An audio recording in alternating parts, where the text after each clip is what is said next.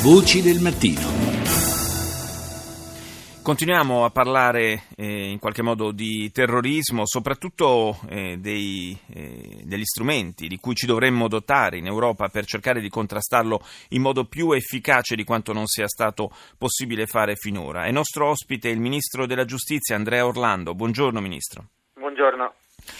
E ci troviamo un po' eh, allo stesso punto nei commenti, eh, allo stesso punto in cui eravamo dopo le stragi eh, di Parigi di novembre. Eh, si è ricominciato a invocare eh, una, una, maggiore collaborazione, una maggiore cooperazione eh, tra i servizi segreti dei paesi europei, si è ritornato a, a parlare di una, dell'esigenza di dotarsi di strutture di indagine, quindi anche a livello di magistratura, che, che offra una maggiore condivisione eh, degli elementi a disposizione degli inquirenti. Eh, L'Italia, lo sappiamo, eh, è portatrice della, della, proposta di creazione di una procura ehm, europea antiterrorismo, ma eh, ci sono ancora forti resistenze, mi sembra di capire.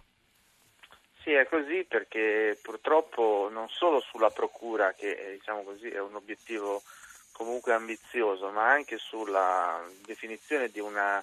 normativa comune che renda appunto comuni tutte le fattispecie di reato che in qualche modo sono collegate a questo tipo di terrorismo, quindi non soltanto diciamo, la, la, vera e propria attività di carattere terroristico, ma anche tutte quelle propedeutiche, i viaggi, il finanziamento, il reclutamento, eh, le forme di eh, addestramento dirette e indirette, tutti elementi che diciamo così, eh, ser- servirebbero e possono servire a tenere sotto controllo lo sviluppo di questo fenomeno, non riescono a trovare un- una sede unica, comune, un testo che in qualche modo in modo eh, omogeneo eh, eh, disciplini eh, la, la repressione. E questo perché purtroppo continuano a prevalere logiche di nazionali mm, e illusioni secondo le quali ciascuno sia migliore dell'altro ad affrontare con i propri strumenti, magari anche più eh, duri, magari anche più rigidi, eh, il, il, fenomeno. E purtroppo abbiamo visto come un'informazione, anche soltanto un'informazione banale, eh, se eh, non collegata ad altre informazioni, eh, non vale niente, inserita in un contesto è in grado di prevenire e di contrastare eh, episodi eh, gravissimi. Sì, c'è stato il caso proprio del, di uno dei kamikaze di Bruxelles che era stato fermato in Turchia, espulso, ma non espulso verso il Belgio, eh, espulso in Olanda e questo è stato sufficiente a far sì che eh, le notizie non circolassero e quest'uomo fosse messo in condizione poi a distanza di mesi di farsi esplodere, di fare una strage. Eh, veramente un, un livello di, di mancata condivisione delle informazioni davvero disarmante.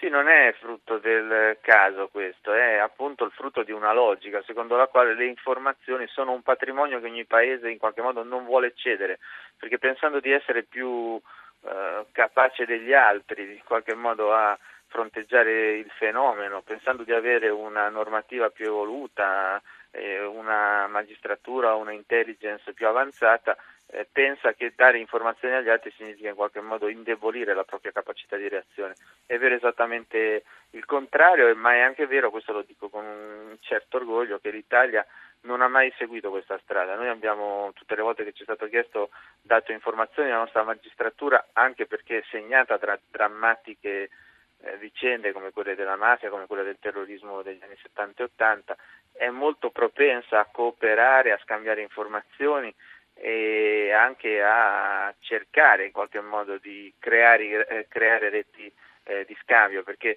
ehm, con alcuni paesi questa, questo tipo di attività al di là diciamo così, della normativa comune, al di là di strutture comuni si è eh, sviluppata, con altri purtroppo abbiamo visto è molto complicato. Proprio le, le, esperienze italiane della lotta contro le mafie potrebbero essere utilizzate un po' come una sorta di esempio, di paradigma per creare qualcosa di analogo a livello europeo?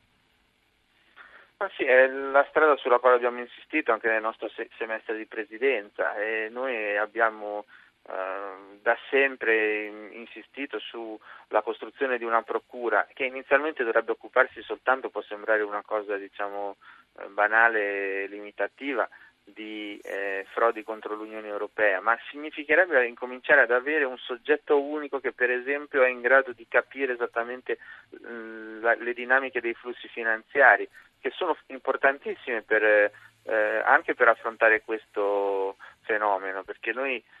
spesso diciamo così, nella drammaticità degli eventi non abbiamo il tempo di riflettere sul fatto eh, che a monte di questi attentati c'è un'organizzazione mm, questa organizzazione costa e questi soldi vanno reperiti attraverso attività eh, molto spesso di carattere illecito. Avere una possibilità di, di, di incominciare a mettere queste informazioni, intanto queste informazioni in comune, noi diciamo eh, tutte le informazioni in, in, comune, secondo quanto prevede tra l'altro il Trattato eh, di Lisbona, eh, significa appunto avere eh,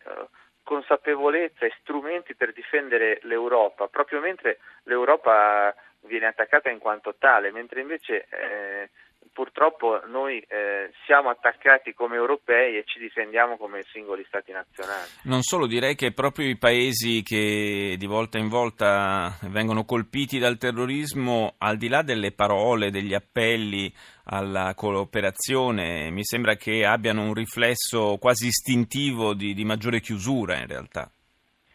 Eh, purtroppo si guardi, io le dicevo, non c'è solo diciamo così, un percorso difficile per arrivare alla Procura europea, che comunque ehm, implica una rinuncia netta di sovranità dei, dei paesi, quindi mh, per i paesi che sono più ostili all'integrazione è un po' uno spauracchio, ma c'è anche una difficoltà a emanare una normativa ora, così